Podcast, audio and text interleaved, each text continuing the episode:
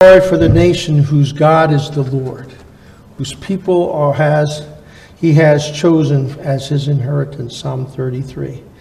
Please out, fill out the prayer requests. Remember that we have our food pantry and our change for the babies, and also a new item, December 27th, which I believe is a Wednesday during Christmas week. We're going to have a prayer, uh, blood drive uh, because there's a need for blood, of course, in Wichita all the time. And uh, the good friends from the Red Cross are going to come up and put that on here at the church.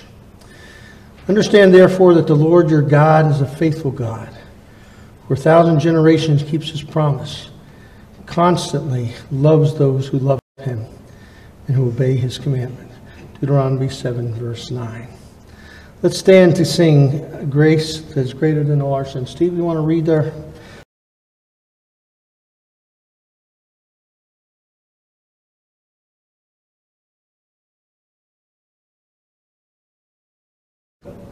The law was added so that the trespass might increase. But where sin increased, grace increased all the more. So that just as sin reigned in death, grace might reign through righteousness to bring eternal life through Jesus Christ our Lord. While most books of the Bible speak of God's grace, the Apostle Paul is especially known for emphasizing grace. This hymn reminds us that God overcame our doubts and our sin when Christ overcame death to save us. This hymn was written by Julia Johnston in 1911. Let's stand and let's sing together if you can.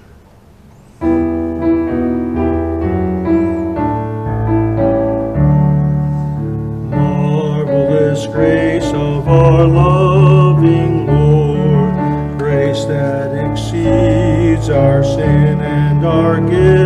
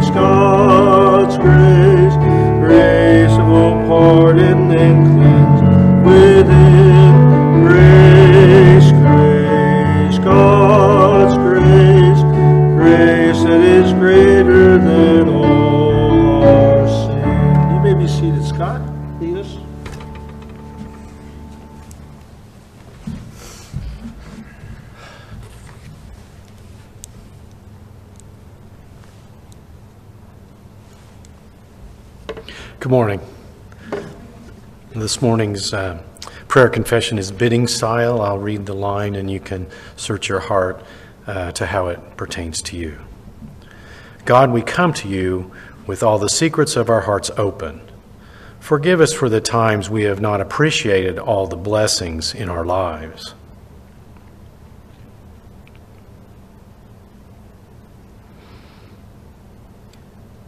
We, we confess not appreciating the annoyances that disrupted our lives and made us look at things differently.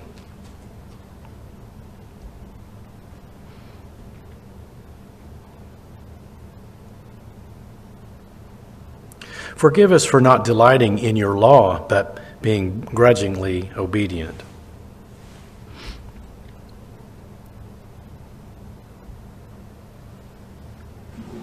We admit the times we have let our circumstances dictate our attitudes rather than trusting in you.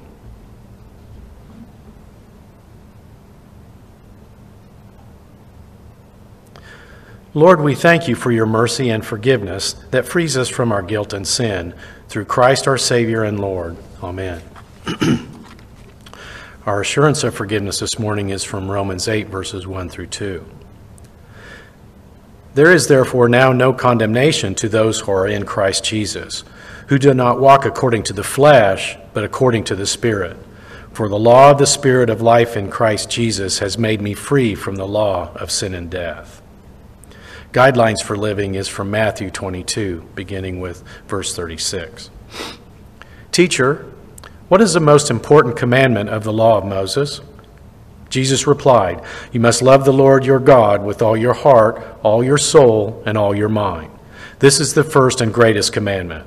A second is equally important love your neighbor as yourself. The entire law and all the demands of the prophets are based on these two commandments. Thank you, Scott, for leading us in prayer of confession and giving those guidelines and encouragement of our Christians being forgiven. Let's stand together if you can, if you want. You can remain seated and sing some of our praise choruses to our God.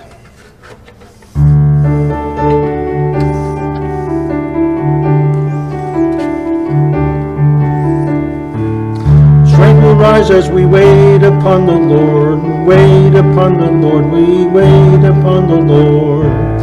Strength will rise as we wait upon the Lord, and we wait upon the Lord, and we wait upon the Lord, our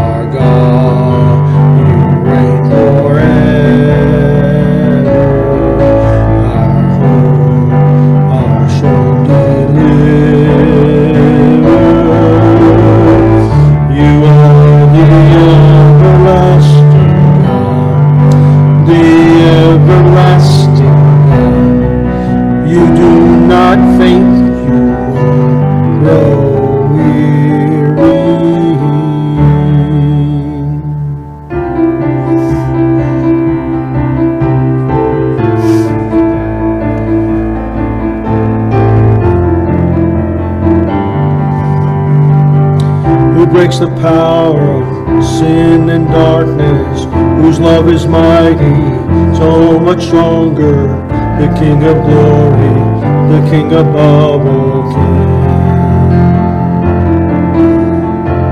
who shakes the whole world with holy thunder and leaves us breathless in awe and wonder, the King of glory, the King above all. This is amazing grace.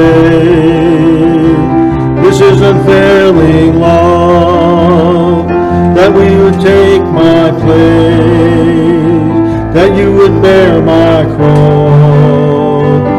You lay down your life, that I would be set free. Oh, Jesus is for all you've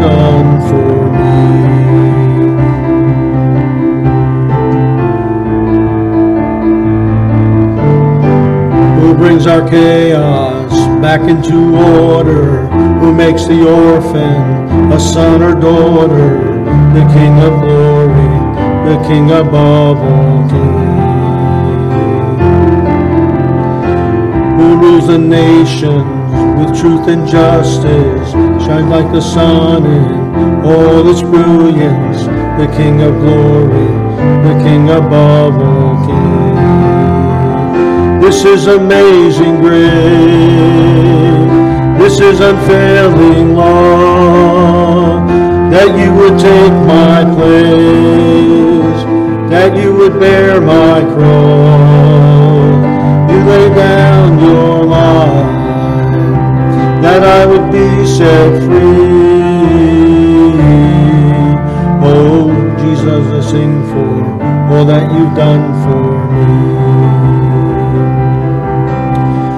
Worthy is the Lamb that was slain. Worthy is the King who conquered the grave. Worthy is the Lamb that was slain. Worthy is the King who conquered the grave. Worthy is the King of the grave. Worthy is the King who conquered the grave. This is amazing grace. This is unfailing love, that we would take my place, that you would bear my cross, you lay down your life, that I would be set free. Oh, is I sing for all that you've done for me. You may be seated for this last song.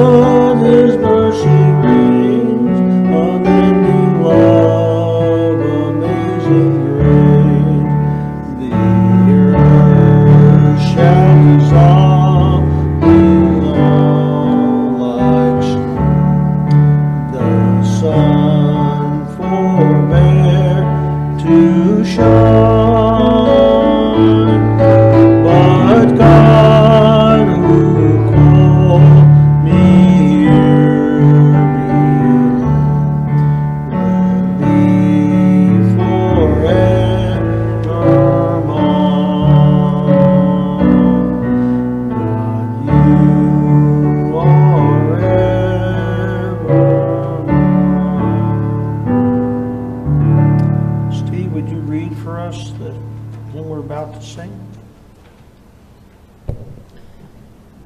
For the scripture reference to now thank we all our God, we go back to the Old Testament, to 1 Chronicle 29 13. King David's prayer in this chapter begins by praising God in the presence of the whole assembly.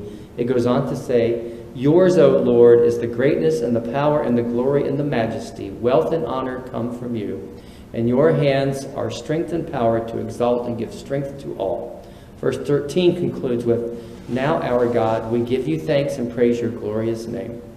Further on the chapter, David reminds us that everything comes from you, and we have given you only what comes from your hand. I just want to make an addition to that, that this hymn was written by a pastor by the name of Martin Rinkart. Is that right, Steve? What it says? It is by, no, Reinhardt? Okay. Reinhard Rinkart. And uh, what has happened was he had written this during the bubonic plague, and he buried over 1,600 people. And one was his wife, and two, or, two were his children. And um, he made, I think that he did funerals about three a day. So, and here he wrote this beautiful hymn of thanksgiving. Let's pray together. Lord, we give you thanks and praise for all the wonderful things that you do. And God, we thank you that you are a God who loves us and has purpose and plan for us. I give you praise and glory and honor, Lord, for such love that you have sustained for us.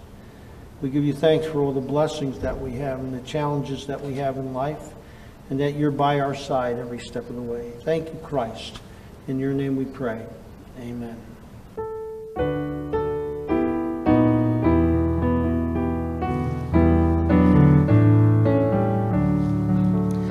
Now thank we all our God with heart and hand and voices, who wondrous things hath done, in whom his world rejoices, who from our mother's arms hath blessed us on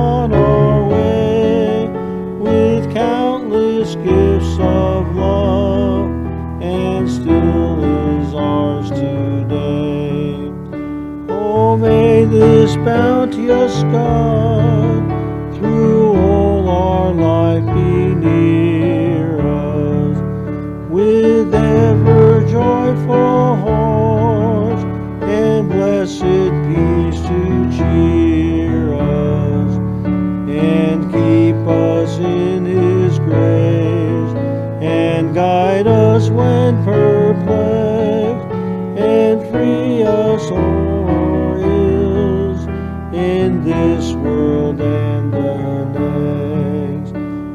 Praise and thanks to God the Father now be given the Son in him who reigns with them in highest heaven. O Lord, O God, whom earth and heaven adore, for thus it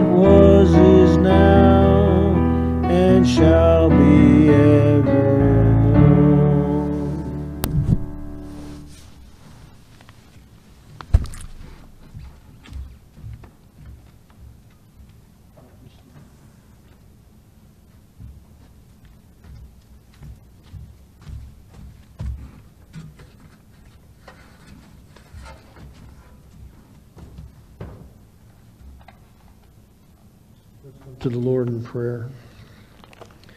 Heavenly Father, we give you praise and thanksgiving for this wonderful country that we have. We're so grateful for the men and women who put their lives on the line. And as yesterday we were grateful after Veterans Day of all the many people who died for this country, million, who put their lives so that we can be free to worship here and that we could have the freedoms that we have every day. It doesn't take much for us to go down to the Robert Dole Hospital and see the sign over the entrance where it says the price of freedom, and we see people without eyes or legs or struggling with illnesses from war. I Pray, Father God, that we thank you and be with those who are mourning, those who've lost loved ones, those who are challenged.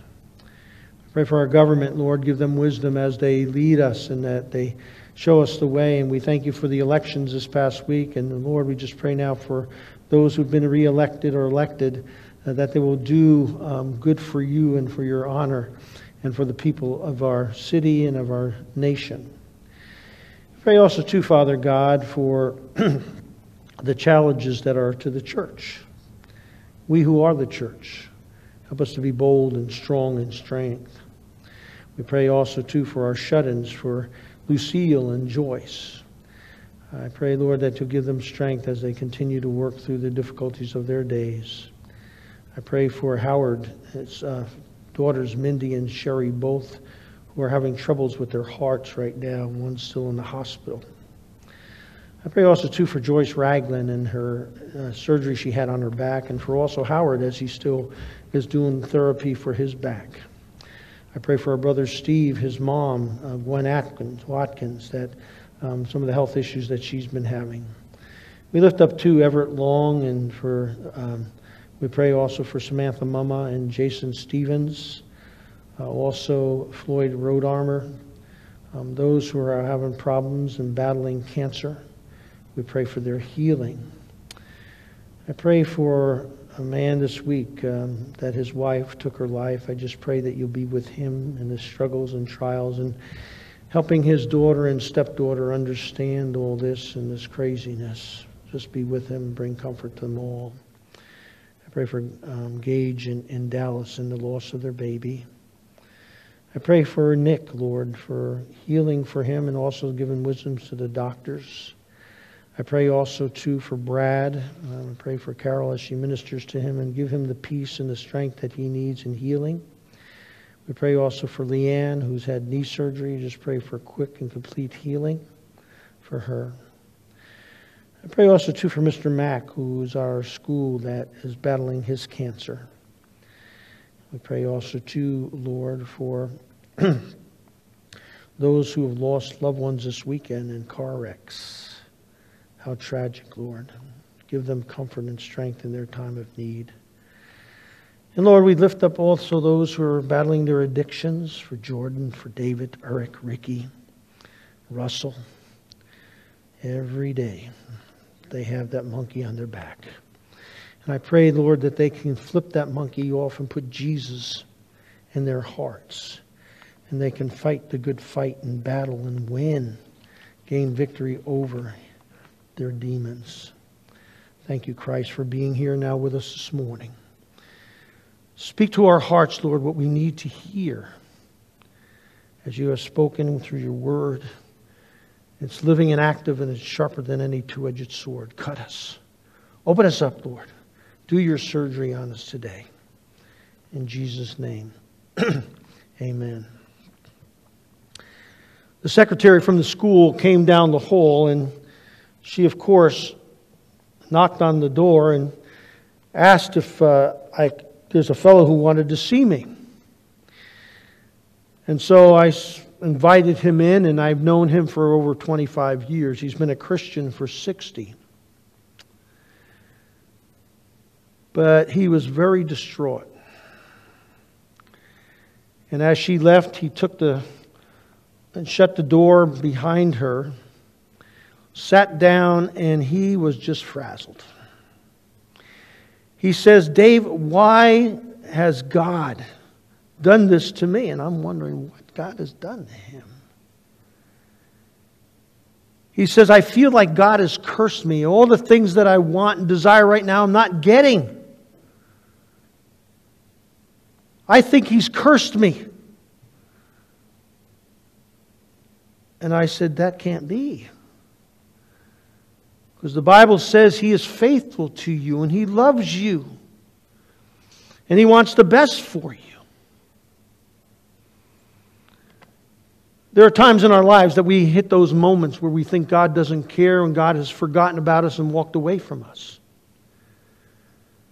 But those thoughts are just thoughts. They're not word of God. As the children of Israel understood that as they now we're about to enter the promised land, God reminds them. He is, loves them, and He's faithful to them, and that He's a faithful God.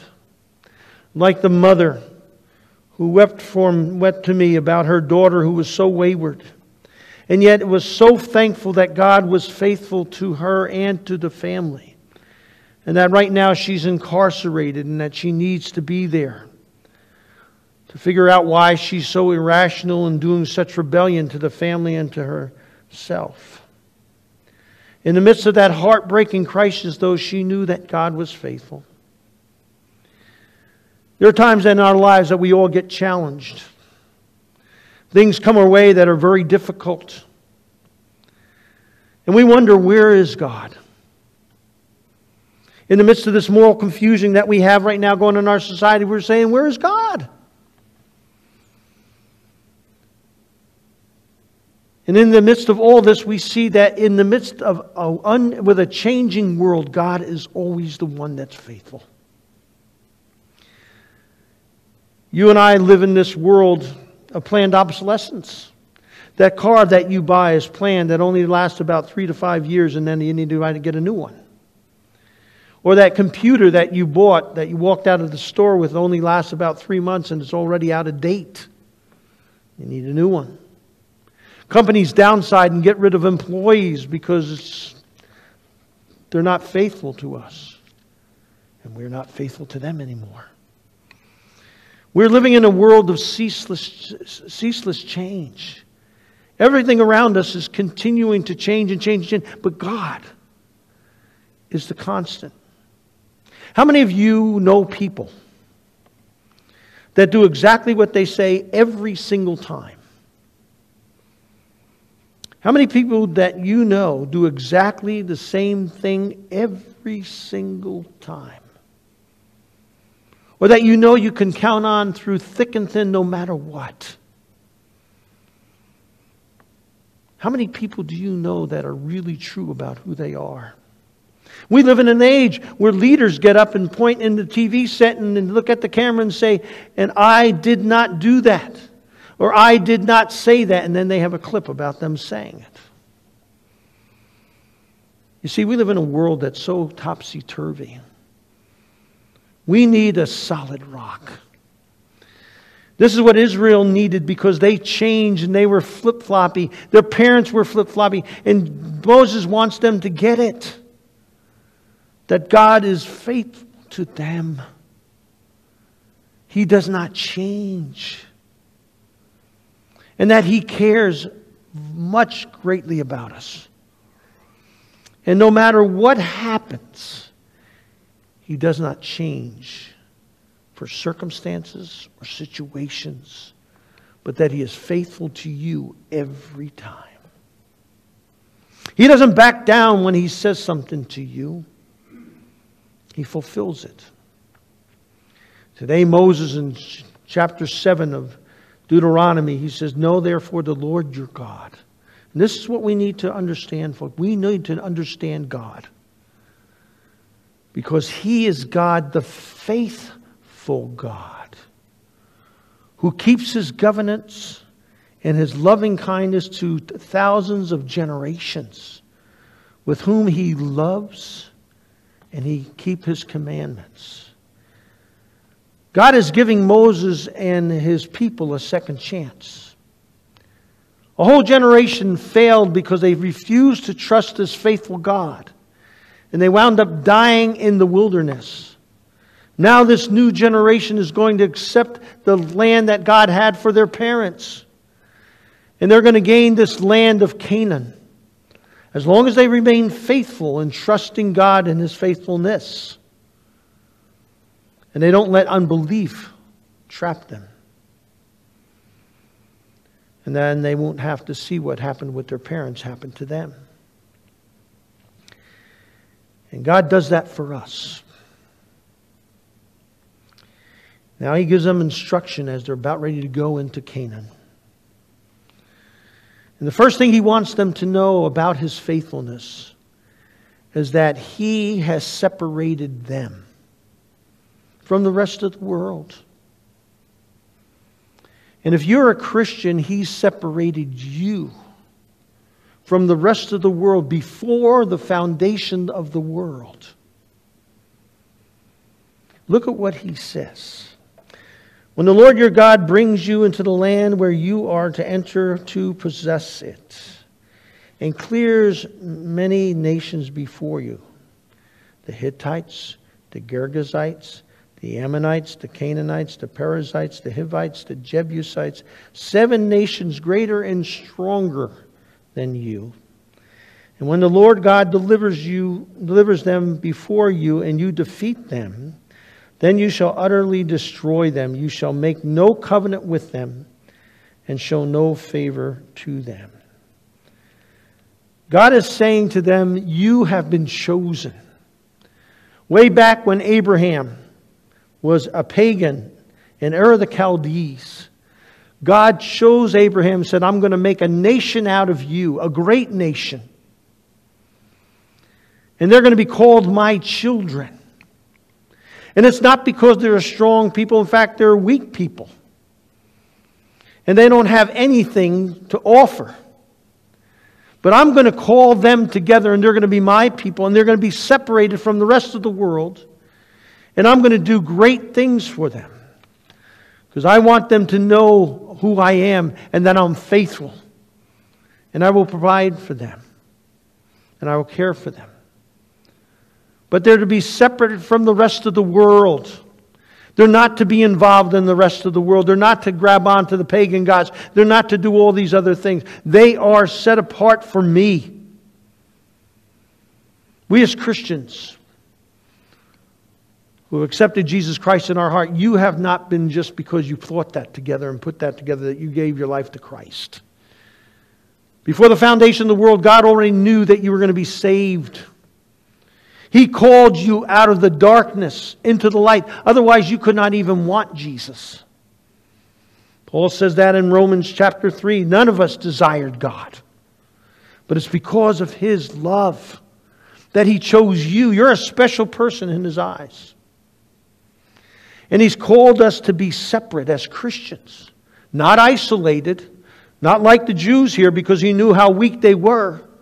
But you and I are to be different. We're to do things differently. We see things differently. We act differently than the rest of the world. And yet we're not isolated. Because if you remember in Matthew, he said, You're the salt of the earth. We have to be involved in the world to keep the world from losing itself. We are the light of the world to show them the way to Jesus Christ. And here, God is saying we need to be separate, different. When other people are doing things, we are not doing those things because we honor God. We see them through the eyes of Christ. We walk in His ways. That's why we as a church are different.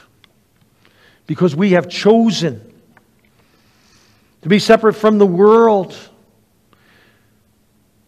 We are people who welcome people, yes, from all kinds of lifestyles and all that kind of stuff. That's what we want to do because we know we have the answer for them. We're a hospital here, a hospital that fixes and helps sinners to find the Savior, the physician who can change their heart and do an operation on their heart and change it. I had a situation with a bunch of colleagues.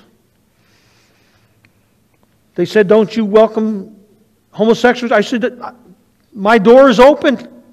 I want to love them. I had seven in my church previously, and they've came to Christ.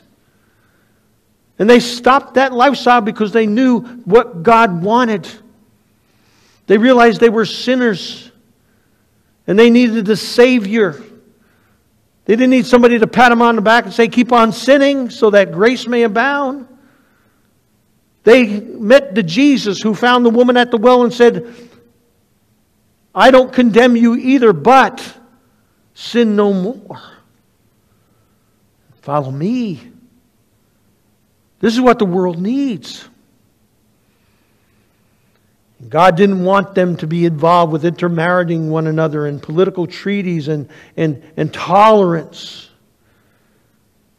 Otherwise, it would jeopardize the relationship with Jesus. You and I live in a world that's totally unbelievably mixture of everything. And we're called to be different in that mixture. We're living in a world that has so many different possibilities. But we understand that there's only one possibility to conquer our lives and our death. We live in a pluralistic society where everything is out there offered to us. But we need to stand in a world and say, no.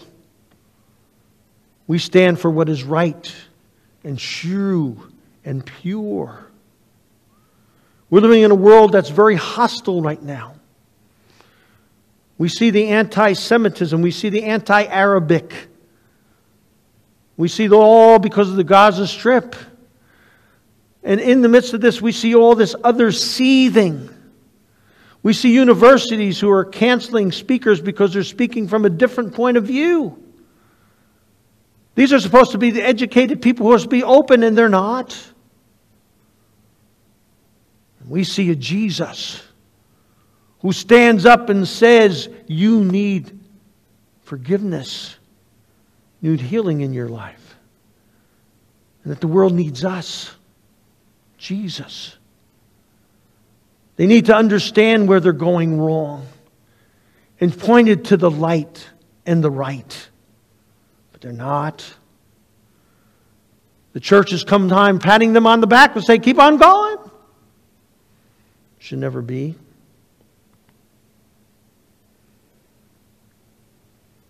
Today, Jesus comes to us and says we need to be in the minority. We need to be. We need to be afraid, not afraid to stand. Because the world of Christianity, you see, in our nation, which used to be a Judeo Christian heritage it was raised on, the walls are coming in and it's closing.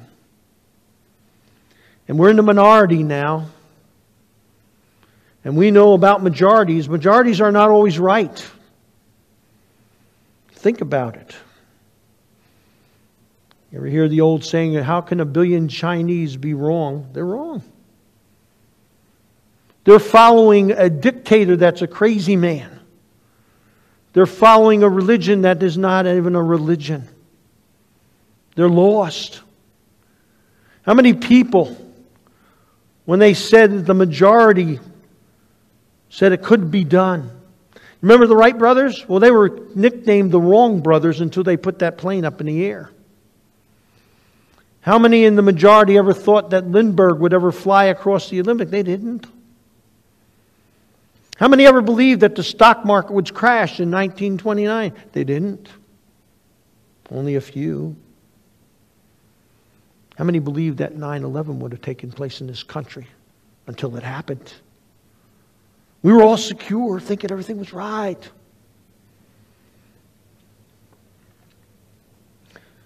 And you see, this is why God chose us. That we in the minority will win. That's what Jesus says. That's what God is saying to Israel, this group who had no experience about fighting wars. They didn't even have good javelins or swords. A lot of the tools that they used to fight with were tools from the farmyard. But God took care of them and gave them victory and took over Canaan. And God did it in His way. In our world, as how much time we see, it sometimes seems so messed up. Let me tell you, we can overcome it too. Because God's done it before. How do you do it? Hmm. Jesus rose from the dead. And then he chose 12 men. And those 12 men, after they believed that he was risen, turned the world, the Bible says, upside down, rattled the cages of the superiors of his day. And we today in the Western civilization have benefited immensely because of Jesus Christ, because of the Christian values, because of what we have in this country. And you see, because God chose a group of people to turn the world upside down. They came to this country,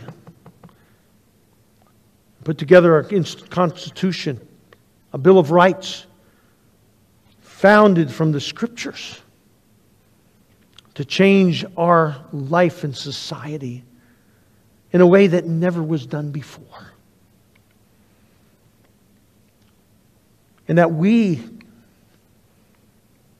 understand that it's not easy to stand alone, but we have to. We have to stand for what is right in God's eyes, because otherwise it's going to take us. The strongest defense is a good offense. I learned playing football that if you can keep the offense on the line and keep scoring, that the defense will get well rested, and that's what you want. But you know to keep the other team's defense on their back heels. And when you don't have that, you've got a problem. And we in our world today have a problem. Because you see, Christianity is being thrown back on its heels, and we need to stand up and start getting on the offensive. And God has done to Israel, He wants to protect them from the pagans. And in our society, we have opened the church eh, and have bit into stuff that should never be even thought about in the church. And now it's coming in. And it's being okay when God's word says it's not. I can tell you from my own experience with a bunch of pastors, my heart was broken and almost enraged in a retreat that I was at for fellow pastors from our denomination. And the intera- interaction became known, and we began to talk about funerals. I talked about what a wonderful blessing it is to do funerals for people who are unsaved so that I can present the gospel and talk to them about Jesus. You would think I was the biggest heathen in the world and how I was cruel to talk about salvation to people who are mourning the loss of their pagan loved one. They need to hear it. And the church has lost that voice. Oh, you should just be compassionate. I was compassionate, but I also was concerned about those who were living out in the audience that need to hear Jesus. You see, and, and, and we have not followed through with that in the church. We haven't shown the distinctive message, and we wonder why people are doing the crazy things they are because they don't know the gospel. They're lost.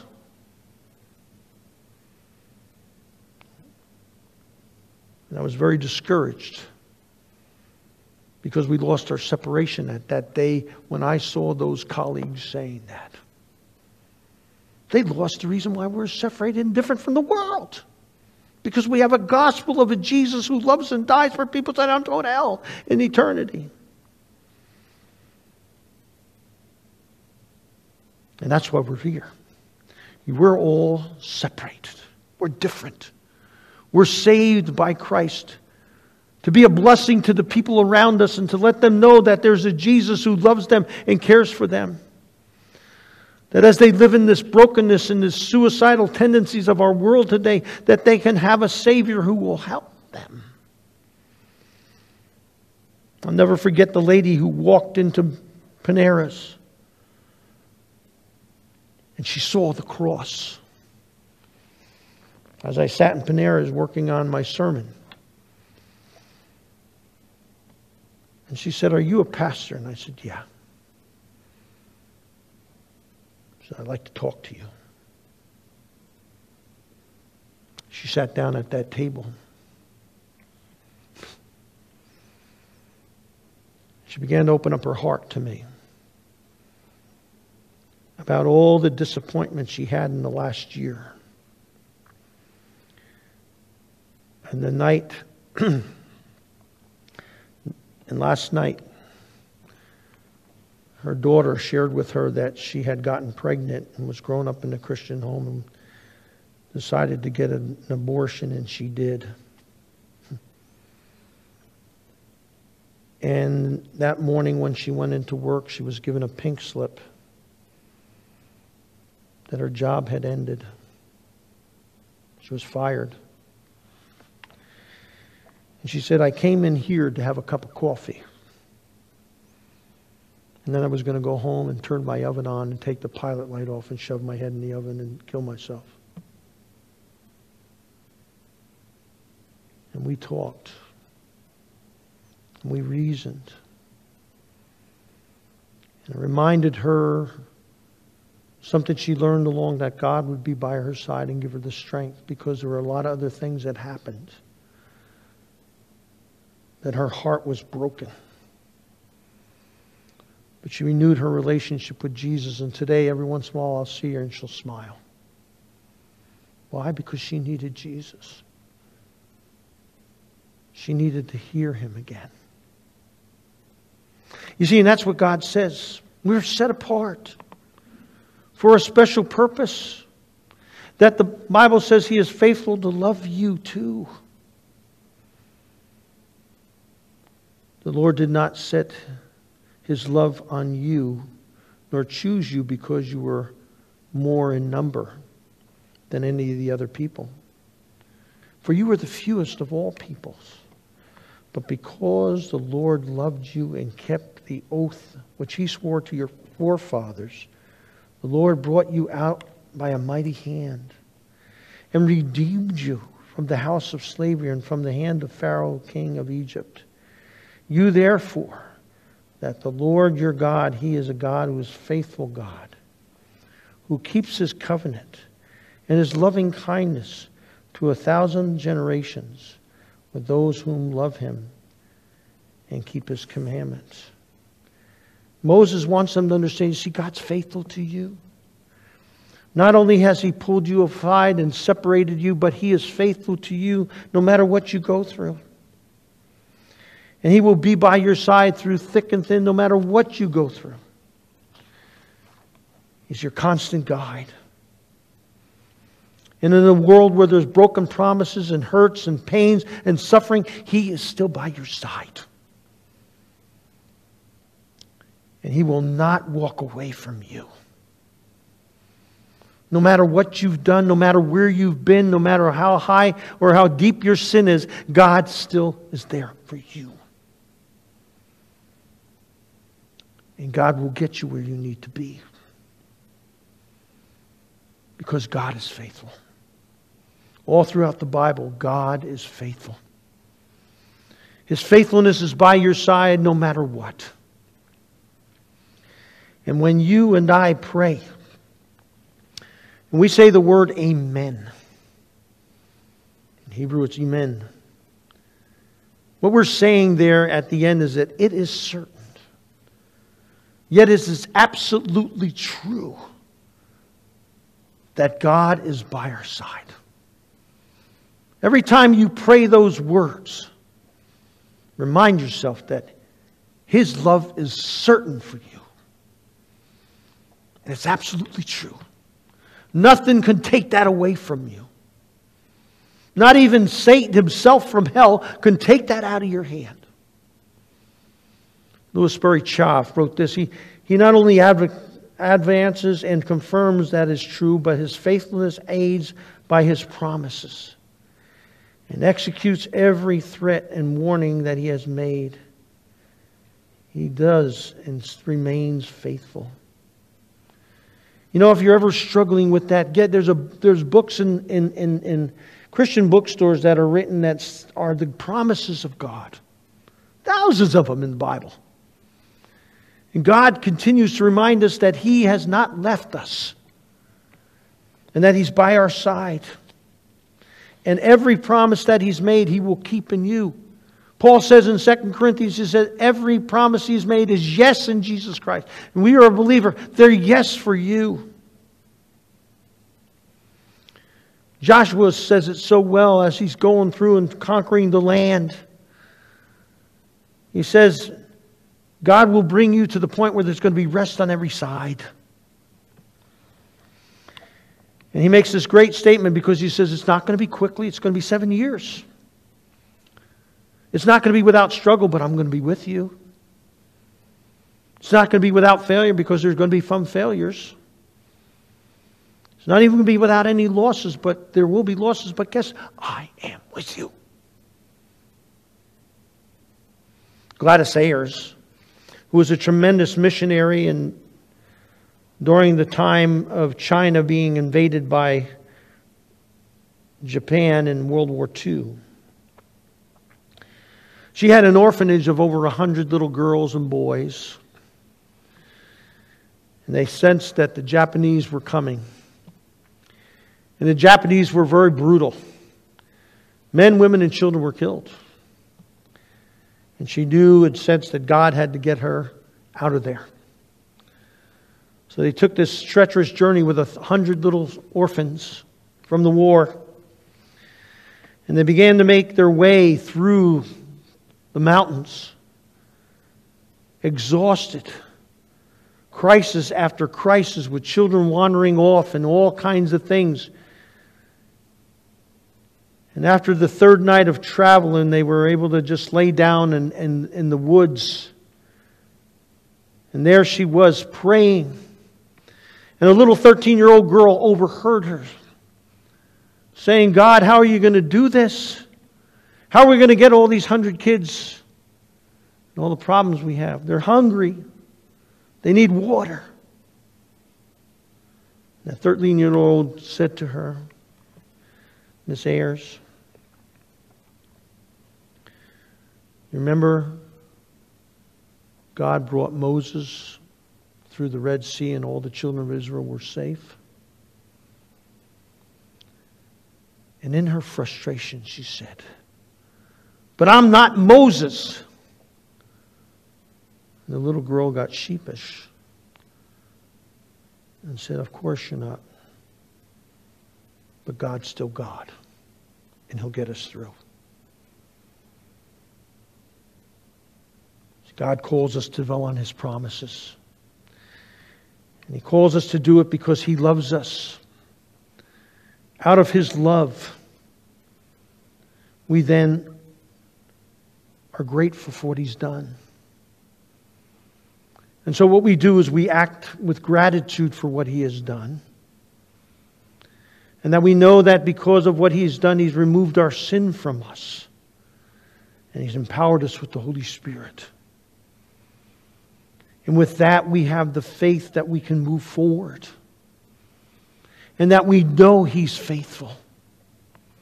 He doesn't renege on His promises to you, He is there for you. He's willing to carry you, He even goes before you. As Israel had no power and strength as an army, God went ahead of Israel caused wars between the other tribes. So, about the time, and, and, and the word in the Hebrew um, is called the hornet in Deuteronomy.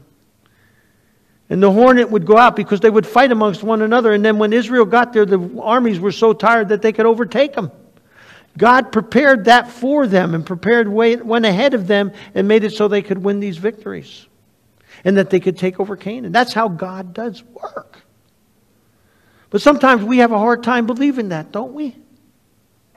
We have a hard time believing that He's going ahead of us and preparing it. I have a friend back in New Jersey who had a very bad relationship with his mother and father. He was born in a very wealthy home, but mom and dad were both drinkers and very powerful people and had a lot of money. And he hated his mother, the kind of person she was to him. His father, he really hardly even knew because his dad was always working and busy. but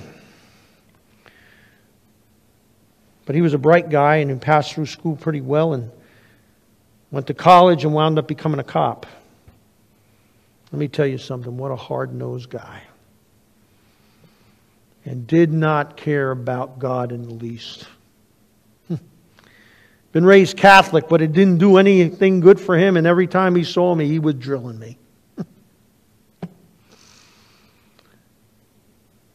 And always question, question. Then he became a, an attorney, prosecutor. And it seemed to even get worse to one day. God take that big hard shell of anger and frustration and hatred towards mom and dad and God and took God just took a little hammer and hit that shell and it just bust apart. And all of a sudden God changed his heart. Jesus came over his heart. Guys that worked with him could not believe that was the same guy. But God had to break him so that he could finally bow before him, and he did. And what a difference. And here I never thought in the meantime, in all my involvement with him, that he would ever change. But who am I? Because God is bigger than I am. My faith was not big enough to see that coming. And God changed him radically to a man who loves the Lord and walks in his ways. You see, God's timetable is different than ours. We see that in the children of Israel. You shall not dread them, for the Lord your God is in your midst, an awesome, give a great and awesome God. God was in their midst.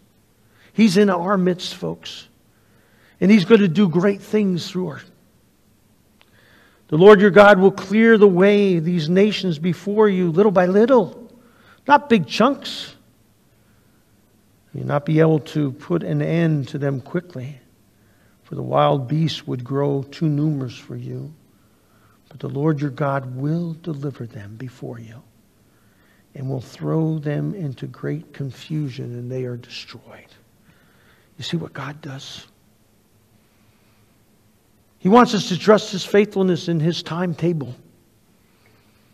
Waiting upon Him, and sometimes it seems like a lifetime for us and all those obstacles that He throws in our faces in the midst of that to change us, to grow us, to make us new. And that we understand, as it says here, God is in our midst. And He's going to bring things into your life and my life to change us. As Job understood that. Look what he said. He knows what I'm going through. In Job chapter 23, he says, He knows the way that I take. And when He has tested me, I will come forth as gold. He knows who you are. You're His child. He knows every detail about your life, every thought process that you have in your little head. Every inch of your being, He knows. And He's going to take us and refine us in a particular way so that we shine brightly in the world. In Romans, he tells us he uses trials to grow us. We also rejoice in suffering because we know that suffering produces perseverance. Perseverance produces character character, hope. And hope does not disappoint us because God has poured out his love into our hearts by the Holy Spirit who is given to us. God does that in our lives. He wants us to, to grow and He wants the best for us and He wants us to be the best. And that we understand when we get these things that we don't have to weep and cry, but we can know that He's got a purpose through the pain. Consider it pure joy, he says through James. Whenever you face trials of many kinds, because you know that the testing of your faith develops perseverance. And perseverance must finish its work so that you may be what? Mature, complete, not lacking anything in your character or in your being. That's why he does it. He wants you to be his best quality stuff. In a world that doesn't give a rip about anything and is trying all crazy things, we have a God here who's fine tuning us. And he invites us as the faithful creator, he invites us in and to be his special child. Those who suffer according to God's will should commit themselves to their faithful creator and continue to do good. I know we go through difficulties. It's hard sometimes to even think that he's there, like my friend who came to the office this week frustrated and frazzled. But like the little boy with a kite. One day he was flying it and he was string, and all of a sudden the clouds moved in and the kite got lost in the clouds. A guy came by and said, What are you doing? He said, I'm flying a kite. I don't see a kite. Oh, it's up there. How do you know it's up there? He says, Because it's tugging the string. And sometimes we don't see God in the crisis, but He's tugging on your string. He's reminding you that He is there. And no matter what you're going through, He's by your side, working and developing you as His chosen possession. That even the things of this life, the Bible says, will grow to be nothing compared to the glory that we will experience on the day of our renewal with Christ. And it's all part of the demonstration of God's power. And that even in this life, when we go through those trials, that He has us.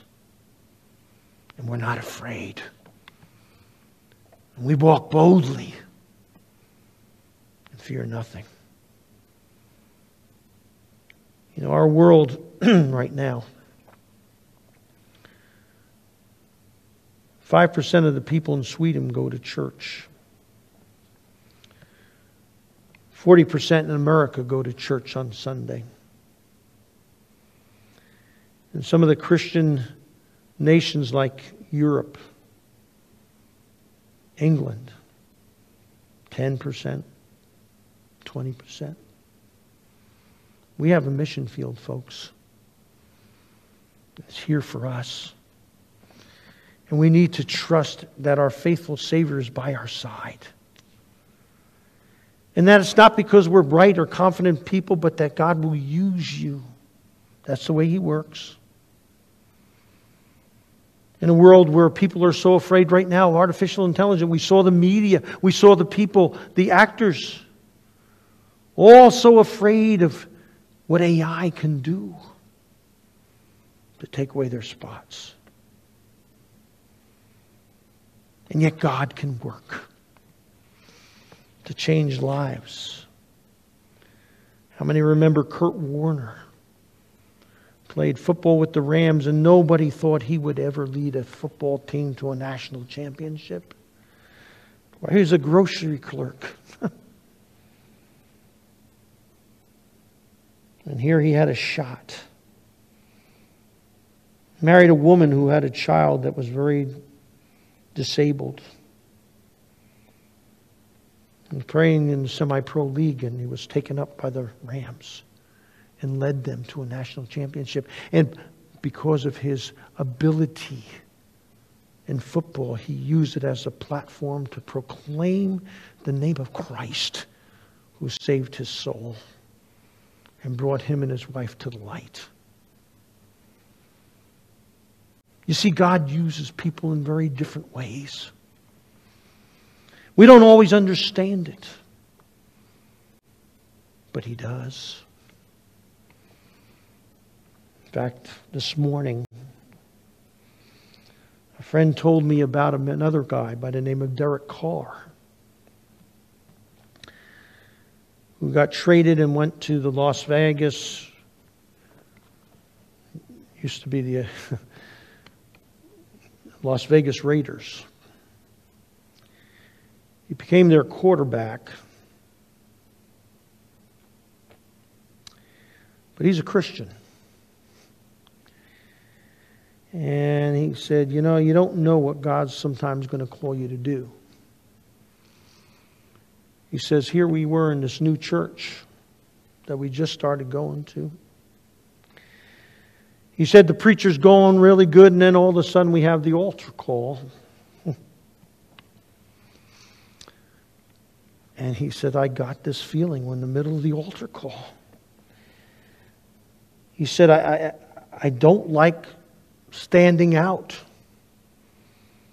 In fact, we try to hide and slipping out of things. And he said, But I felt God saying something to me in this altar call. He said, You know, I, I, I, I, really didn't want to do it. But he said, in the midst of this altar call, he said, I had such this urge, and finally I did it.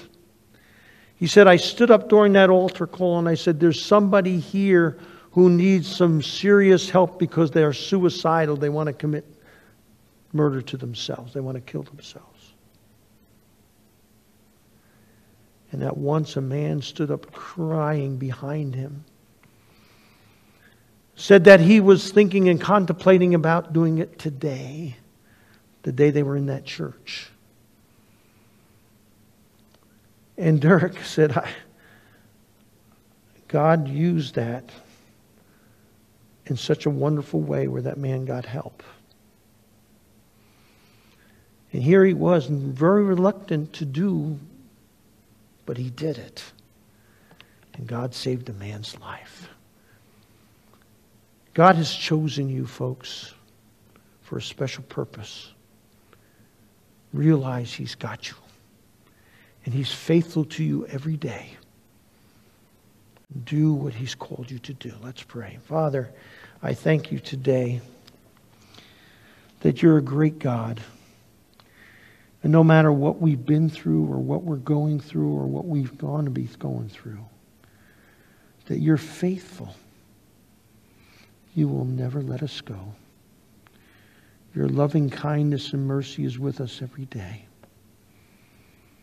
Help us truly to love you with all our hearts, souls, and our minds. And it's through you, Jesus Christ, we pray this. Amen. Please rise as we receive the benediction and we sing our closing song.